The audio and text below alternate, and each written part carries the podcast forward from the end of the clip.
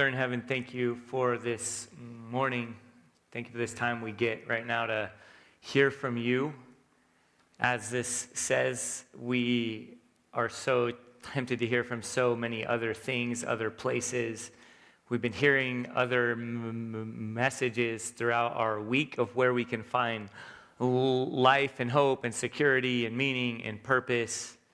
And we pray that this morning you will give us eyes to see, ears to hear, and hearts to receive and respond to the good news of Jesus. In his name we pray, Amen. Esther is a, a pretty complicated book.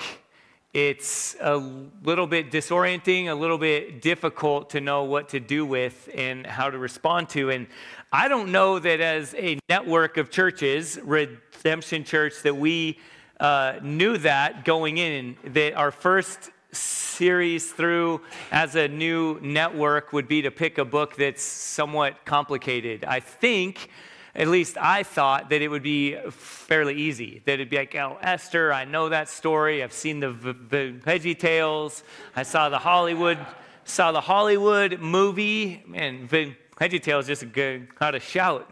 And uh, saw the Hollywood movie A Night with the King, and this is easy. I know what to do of, with this book. But as I've pressed in, I've been a bit shaken that, that some of my expectations were not were not all all. Um, accurate. We're not all there. It's a much more complex book. Now, if we approach Esther and we're looking for kind of coffee mug, bumper sticker t shirt, kind of quick and easy things to apply to our lives, then it is easy. You could uh, definitely get that out of it. But as we've pressed in so far, right, we're in chapter four this week, we've seen that there's this king who's opulent and seemingly all powerful. But as we press in a bit more, we see that he's a bit, he's a bit insecure, he's a bit unpredictable.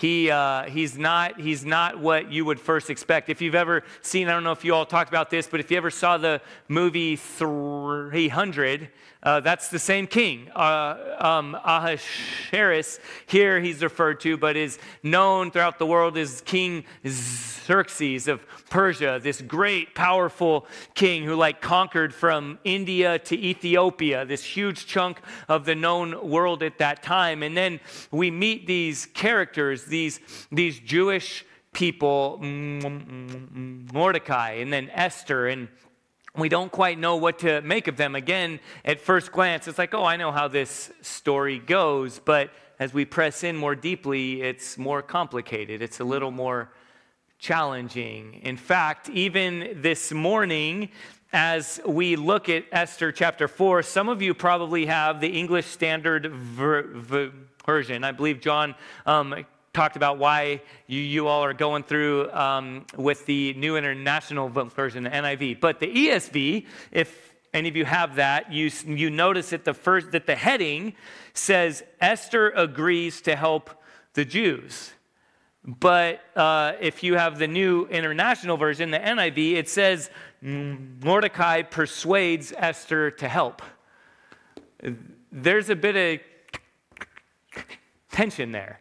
Like, that's not saying the exact same thing. Now, to be clear, the Bible is perfect and without error. The Bible is God's word given to us for reproof, for correction, for rebuke, for shaping all of our lives. But, or, and that's it. That's f- final true. We believe that. That said, the headings and even chapters and verses are given more to help us find our place in God's word. Those are not necessarily inspired. So if you're at all kind of shaken by why does the NIV say one thing and the ESV say another, there's, that doesn't say anything about God's sovereignty, his wisdom, his authority, his truth, that his word is without error, but it actually could be somewhat of a clue for us to press in and be like, oh, maybe there's some complexity here. Maybe there's some tension. And I would submit to us, and I, I, believe that Esther is more of an invitation for us to reflect on the complexities of life, of real life. That our first flinch is to want again, easy, easily digestible, easily applied uh, answers that we can bring about. Um, we can bring about changes and solutions to a complex world that, that we just need a couple of sentences to help us know how to connect all the dots. And then the world will be as it should be and we can just kind of move on and go from there. And, and again i would submit to us that that's because we're too quick to make it all about us. And we're too quick to approach the Bible and expect just very simple, easy answers that we don't really need much help from God for. We just need a little boost to get us over the hump. So, this morning, will you join me again in this invitation, I think, from this author of Esther to reflect on the complexities of life? As was said at the beginning, my name's Dave. I'm the lead pastor at Redemption Tucson, and uh, I got to meet someone this morning who has been a part of a different couple different uh, redemption congregations. Was at Redemption Tempe, where we were actually sent out from to plant in Redemption Tucson. So it's just great to be here with you all. Uh, my in laws actually go here, they're members here at Redemption Peoria. I've been up here to preach with you a few times. If you've uh, never heard me preach before, um, I want to let you know that I have a stutter. Uh, you've heard that perhaps the first couple minutes I've been talking and wondered where that's coming from. So that's it. It's not my uh, ill advised attempt at hip hop or anything like that. It's, uh, it's just a speech impediment. It'll come in and out as I go and uh, want to give you a heads up on that. But again, as we approach Esther, will you join me in, in hopefully having a posture of uh, a, a, courageous willingness to move into some com- complexity, to reflect on some maybe challenging questions together. And, and I think chapter four has a lot of them. So, will you join me as we pick up together in chapter four, uh, verse one? When Mordecai learned of all that had been done. He tore his clothes, put on sackcloth and ashes, and went out into the city, wailing loudly and bitterly. But he went only as far as the king's gate, because no one clothed in sackcloth was allowed to enter it. In every, province, in every province to which the edict and order of the king came, there was great mourning among the Jews, with fasting weeping and wailing. Many lay in sackcloth and ashes. When Esther's eunuchs and female attendants came and told her about Mordecai, she was in great distress. She sent clothes for him to put on instead of his sackcloth, but he would not accept them. What's going on here? Again, a, a few things are we might we might assume some things. We might jump to some conclusions right out of the gates. Be like, oh, I know what's happening here. But what is the author giving us and what is the author not giving us? I think a first question that we ask is who do I follow in this moment? Who's right? Who's the hero? Who's the villain? Who's getting it right? Who's getting it wrong? It seems like Mordecai is is understandably upset. So just in the last chapter, we heard there that this like edict went out that all the Jews in, in the entire kingdom, the entire empire of Persia should be killed. So understandably, Mordecai and many others are, are upset about that, and they're wearing sackcloth and ashes, and they're fasting. And maybe you're assuming that they're praying, and they might be but they might not be. This doesn't say they're praying. In fact, anywhere in here, it doesn't say that they're praying. So I think, again, that's a, that's a complexity that we're invited to reflect on. Because actually, sackcloth and ashes was done all throughout the uh, Near Eastern world at that time. People would wear sackcloth and ashes and would lament and wail and yell, and it wasn't necessarily always a spiritual thing, and it certain, certainly wasn't always something uh, done by God's people. So it could be, it would be like in our day, like if you said, oh, they're, they're crying because they're sad about something, they must be followers of Jesus. That would be a, an assumption that you leapt to. Like, yes, grieving is a good thing. And Mordecai's grieving, but is he going before God with his grief? We, we don't know. And so then also, how about Esther? Esther seems upset by what Mordecai is doing. All right, she sends him clothes to wear and she wants him to stop. Is it because she, like many of us, is uncomfortable with lament, is uncomfortable with grief and sadness? And many of us just want to move on. As we just saw earlier, lament is a good thing. In fact, um, I have a couple of definitions for us to reflect on because I think in our day we're kind of a lament, or again, we're a grief averse culture, a grief averse people. And from the Gospel Coalition, they say lament is the honest expression of our sorrows before God. Or someone else among our redemption network said that lament is agreeing with God that the world is not the way it should be.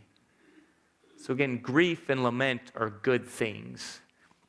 In our culture, I admit myself, it's uncomfortable when people are crying, right? And someone uh, once pointed out to me often when we give someone a tissue box, yes, it can be because we're being helpful and they have snot running down their face and we want to kind of help them. But more often than not, it's also probably because we're so uncomfortable with their grief. We want them to do something about it. And it could be both right? But again, it's complex. So there's this complexity here going on. And I think our first question is well, who's the hero? Is Esther? Is Mordecai? Is what Mordecai is doing appropriate and right? Is he praying? Is he not praying? Who do we follow?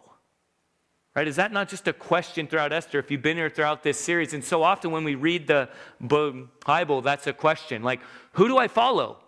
Who should I be more like? I think as we read through this, that's just a question we're left with. Who do we follow? And then in verses uh, 5 through 10, this, this dynamic goes back and forth between Esther and Mordecai. Uh, Mordecai sends his people to Esther and says, Tell Esther this. I don't know if she has all the right information. Has she seen all the blogs? Has she read all the, has she seen all the YouTube videos that I've seen? Does she know about the secret web, dark web source that I know about? And like, let me make sure she knows all the right information information uh, about these things. Sorry, was that a little uncomfortable mentioning that? See, right, there's this back and forth. Um, maybe more appropriately, it felt to me as I read this back and forth in these kind of six or so verses between Esther and Mordecai, it feels like a almost like a junior high relationship or high school relationship or maybe even marriage, where it's like who has the upper hand? Like someone has to have the upper hand. Someone needs to be right. The other person needs to be wrong. Someone needs to be more in love and is trying to woo the other person to love them back. And then at some point, it seems like the tables flip. Is it anyone else or is that just me? But, right, it feels like this back and forth between who's winning. And that's what this dynamic is like between Esther and Mordecai until finally Esther responds to Mordecai's kind of his, his answers, his, his, his rebukes. And she says in verse 11, all the king's officials and the people of the royal provinces know that for any man or woman who approaches the king in the inner court without being summoned, the king has put one law that they be put to death unless the king extends the gold scepter to them and spares their lives. But 30 days have passed since I was called to go to the king. So, as we press in and we look at the whole story here, there's this irony that's been going on. That in the very beginning, the king excused his wife, that's a way to put it nicely, his queen, Queen v- v- Vashti. He removed her from being queen because he summoned her and she would not come. Well, now we hear from Esther. She's saying, uh, You want me to go and talk with the king, but if I go and talk with him unless I'm summoned, I could be killed. So, what we have here is a really unpredictable king a seemingly all powerful king. And again, Mordecai might even be kind of making it very palatable. Like, but it's, it's actually way more complex than that. Again, we could just see, like, oh, yeah, just go and talk with the king. You're the queen. That's what happens. Just talk to him over dinner. But she says, I haven't even seen him in 30 days. We don't know why. There's lots of potential for why. We know he's a man who's um, not above abusing his power and his privileges as king. And so he's very likely doing that. But either way, Esther's like, I haven't even seen him. But, but, but what we see here is this king, and we can ask these questions Is that what people in authority are like? If we can try to put ourselves in these shoes of the first audience here who would have gotten this, they would be, again, Jewish people who would know the Hebrew scriptures, who would have in mind this idea of you need to get it just right. When you go talk to Pharaoh, even when you go and talk to um, other kings, even kings of Israel, Saul or David or Solomon, like you don't just mosey on up and have a casual conversation. And when you go, even, um, even just before this king Nebuchadnezzar or Cyrus or now Xerxes, like, is this what kings are like? When you approach authorities, do you go with this kind of like fingers crossed, you don't know what you're going to get? Are they having a good day or a bad day? And let's just be honest, in our day, this is true as well. Politicians, police officers, parents, pastors, people in authority are often very fickle and you don't know are, they ha- are we having a good day or a bad day and what are you going to get in response? That's i'm a pastor i'm a parent. My dad was a police officer. I know politicians right? And no matter how well intended we are there can be this uncertainty and that's something we're invited to reflect on this complexity in verse 11 and then the tension builds in Picking up in verse 12, Mordecai offers up one of the most memorable parts of this whole book. And then when Esther's words were reported to Mordecai, right, in a sense, she's like, I don't know what we're going to get. If I go and talk with this king, Xerxes, I, don't, I could be killed. So when that is reported back to Mordecai, he sent back his answer Do not think that because you are in the king's house, you alone of all Jews will escape. Again, is he being manipulative? Is he threatening Esther? Is he giving her the old, like, attaboy, you know, you got this talk, like, just dig down, right? I know it's the fourth quarter and you're tired, but you got it, you know. Down in Tucson, we like to say a little phrase, bear down, right? Some of you don't hiss at me if you don't, right? But like, you know, you got this. I'm all about the like, remember the Titans, Rudy, the Sandlot, you name it. I'm a short dude with a speech impediment. You got to believe I love a good underdog story, right? So what, is that what he's doing here? Is he like, you got this, dig down, you can go? Or is he like manipulating her? I, don't know. As we continue on in verse 14, for if you remain silent at this time, relief and deliverance for the Jews will arise from another place, but you and your father's family will perish. And who knows but that you have come to your royal position for such a time as this? Is Mordecai full of faith? God will come through. It might be through you or it might be through someone else. Or is he not? Is, does he have kind of just kind of empty, naive optimism? We don't know. I don't think the author gives us this so clearly. Again, I think we want to quickly lean to, like, yeah, that's a great faith. Or, you know, we're all born for such a time as this. We, as the Redemption Network, right, love this phrase that life is naturally supernatural that who knows for such a time as this? All that you and I have experienced in our lives for eh, we never know when God will use even the most broken and painful parts of our story for his glory and others good and the advancement of his kingdom. There's beauty and good that we live with the posture of for such a time as this. Is that what Mordecai is saying here, though? Or is he just manipulating his niece, Esther? Is Esther being resistant or not? We don't know. He says deliverance will come, but then he says, who knows? think again that's an invitation for us to reflect. Where is deliverance going to come from? And then in the last verses here, in verse 15, we see Esther's response. Then Esther sent this reply to Mordecai Go and gather together all the Jews who are in Susa and fast for me. Again, she doesn't say pray. Eh, is it implied? Is it not? I don't know. Gather everyone to fast for me. Don't eat or drink for three days, night or day. I and my attendants will fast, excuse me, as you do. When this is done, I will go to the king, even though it is against the law. and if I perish, I perish. So Mordecai went away and carried out all of Esther's instructions. Okay, first here we see, right, this back and forth Esther has done whatever Mordecai told her to do.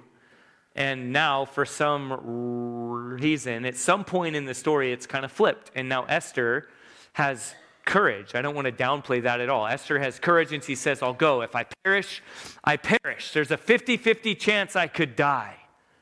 Like, let's not move beyond that too much. Can you imagine making a decision, any decision? Again, people in the military, police officers, people who courageously, you know, move into places of potential harm have that all the time. There's, I, I could live, I could die. Either way, here, Mordecai now responds and he does what Esther tells him to do. And again, everything in us, I think, wants to go with, oh, there it is. Esther finally worked up the courage, and so the takeaway is go be more like Esther. Esther is more courageous. She's got backbone, she's got fortitude, she's taking the initiative, and I don't want to downplay that at all. We've seen that story throughout all of Scripture up until this point that God's people consistently move into places like this. And there's something, I don't want to downplay or disparage them at all, right? Looking all the way back to, again, um, Noah, Abraham, Jacob, Joseph. If you're not familiar, you didn't grow up in church like I didn't. You might not know some of those names. All of them at different times were faced with kind of a challenging decision. And there was, again, like a 50 50 chance, it seemed, to move forward. Others, maybe you've heard of King David. That's my own name. Most people with this stutter know your own name's the hardest. So, but uh, King David, right? Like he went and fought the giant, right? Goliath. Again, if maybe you saw the Veggie Tales of this. And uh, he goes and goes to fight the giant, and it's like if he lives or dies, who knows? But he's like, it's in God's hands. Or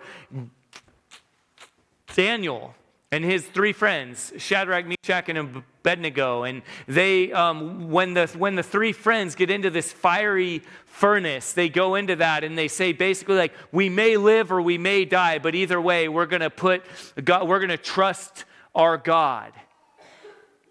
Is that the plight of God's people? Is that just what to expect? Is that what we now, as followers of Jesus in 2024, should take away?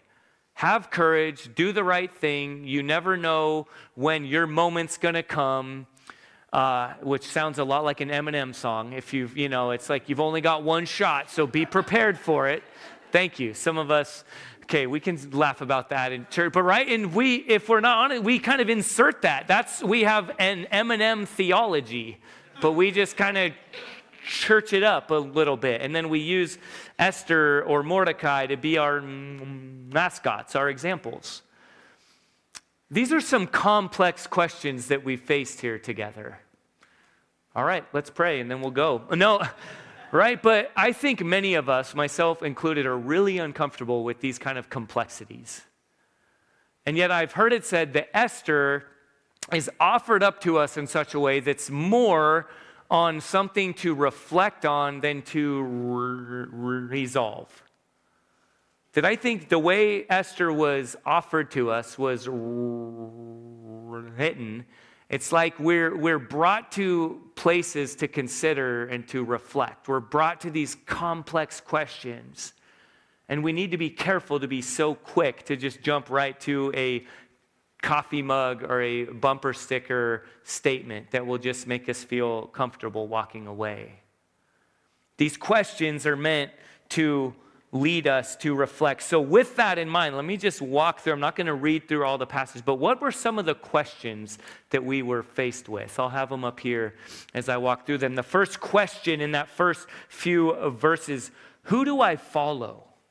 Who's the hero? Who's the villain? Is Esther good and courageous and bold? Is she faithful or is she selfish and uncomfortable with lament and grief? And is she forgetting where she came from? It, I, like, is Mordecai a loving, encouraging uncle slash coach? Is he faithful and full of uh, confidence that God will come through? Or is he in a chess game? Is he kind of puffing up his chest against Haman and they're going back and forth and who's going to win, Haman or Mordecai? Is Mordecai more concerned about the plight of all the Jewish people? Is he a good, faithful Jewish person or is he upset that Mordecai seemingly has the upper hand? It, that's complex. But perhaps the author is inviting us to reflect on the reality that it's really not about us, that, that human heroes are not the answer to the problems that we face, that, that, that, that enough fortitude and enough trying hard to be faithful and right and to do the right thing is our answer. And then as we move on, is this what rulers are like?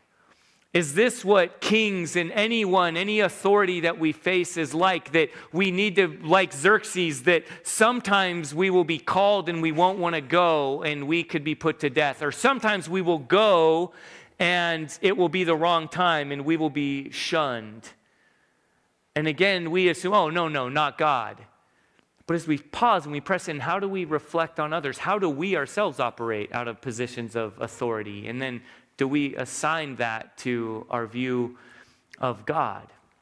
I think as Christians, many of us fall into one of two pitfalls.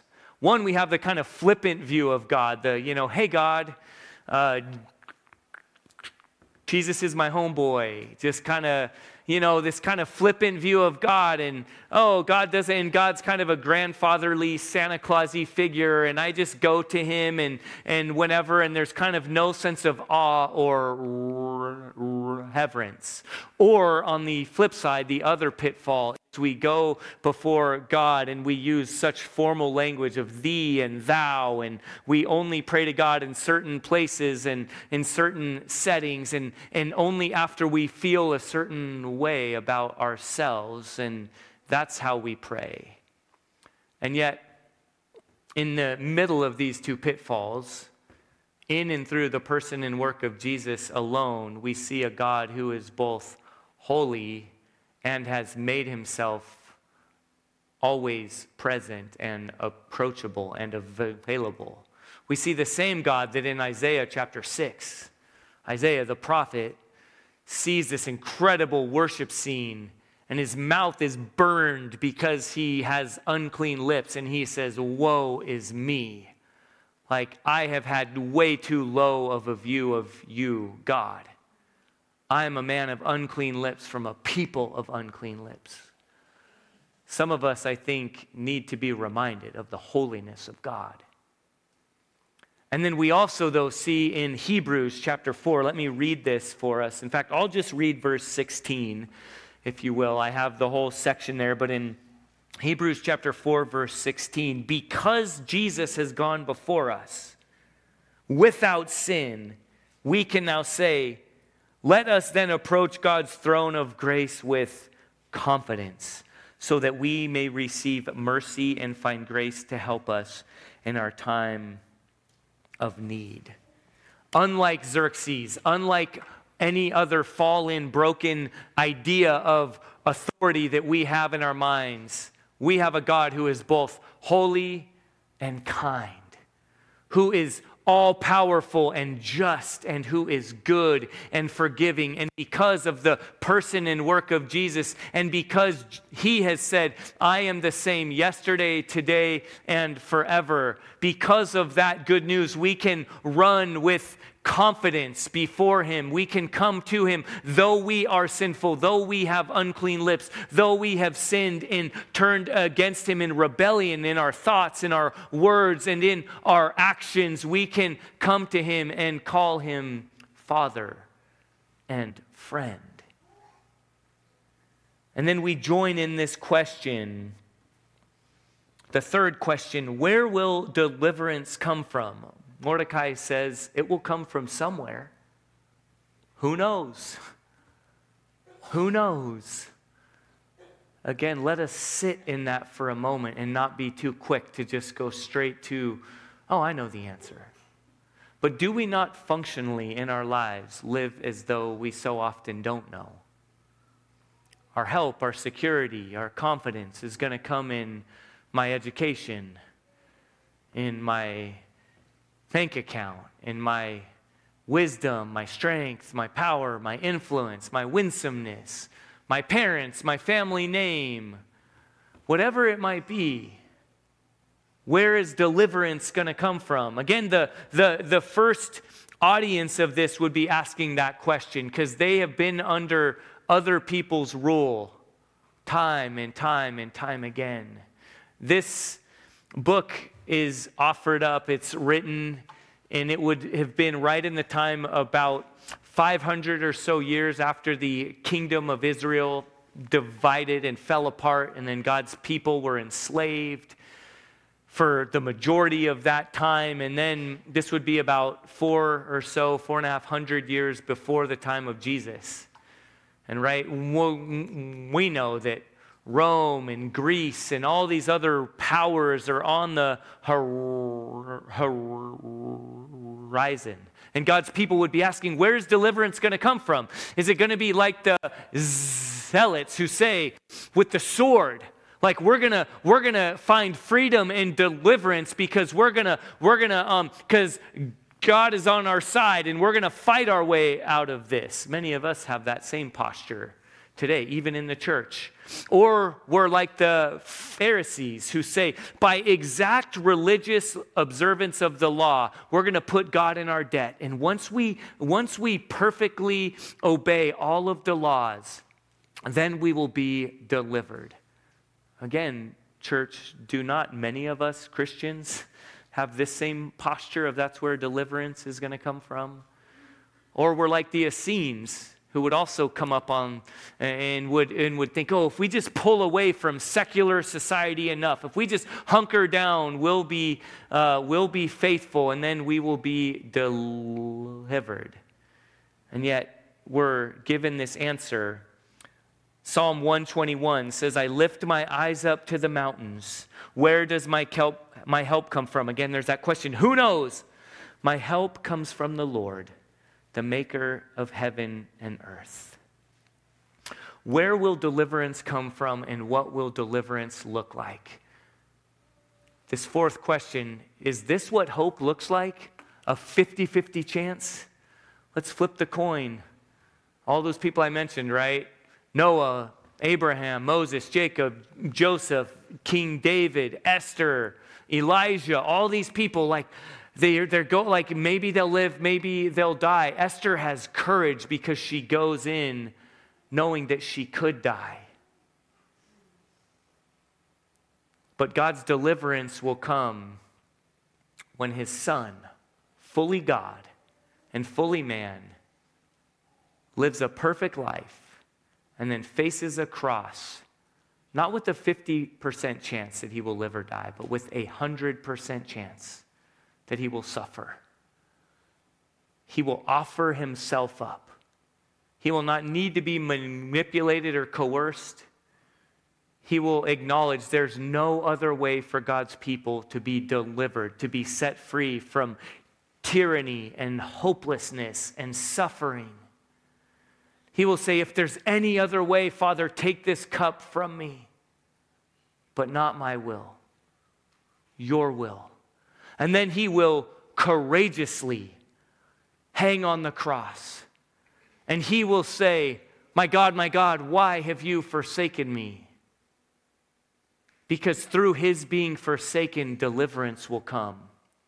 He will say, It is finished. The debt has been paid in full. The, the schism between God and man will be met. Justice will be fully offered up. He will say, Into your hands I commit my spirit. After having said, Father, forgive them, for they don't know what they're doing. So, as I close, the author of this book, Esther, has invited us to reflect on some really complex questions. And I believe the author, the author of all of Scripture, the author of all of life, has invited us to respond as we reflect to the true hero who is both approachable and holy, powerful and good, who delivers his people once and for all by courageously and victoriously offering himself up and promising to return to usher in his kingdom once and for all. So let me pray as we respond to this good and powerful and in Esther hidden God together. Lord, thank you for your word. Thank you for truth. Thank you for hard questions. And I pray that by your Holy Spirit, even, you will allow us to sit in some of the harder questions, to offer up the harder questions. I don't know where everyone in this room is right now, but I know there are challenges, there are questions, there are concerns, there's lament, there's frustration. And I pray that we won't be too quick to just brush them aside or to offer an unhelpful answer. But Lord, to bring the harder questions before you and then to find the answer and who you are and what you have done and what you have promised still to do. In Christ's name we pray. Amen.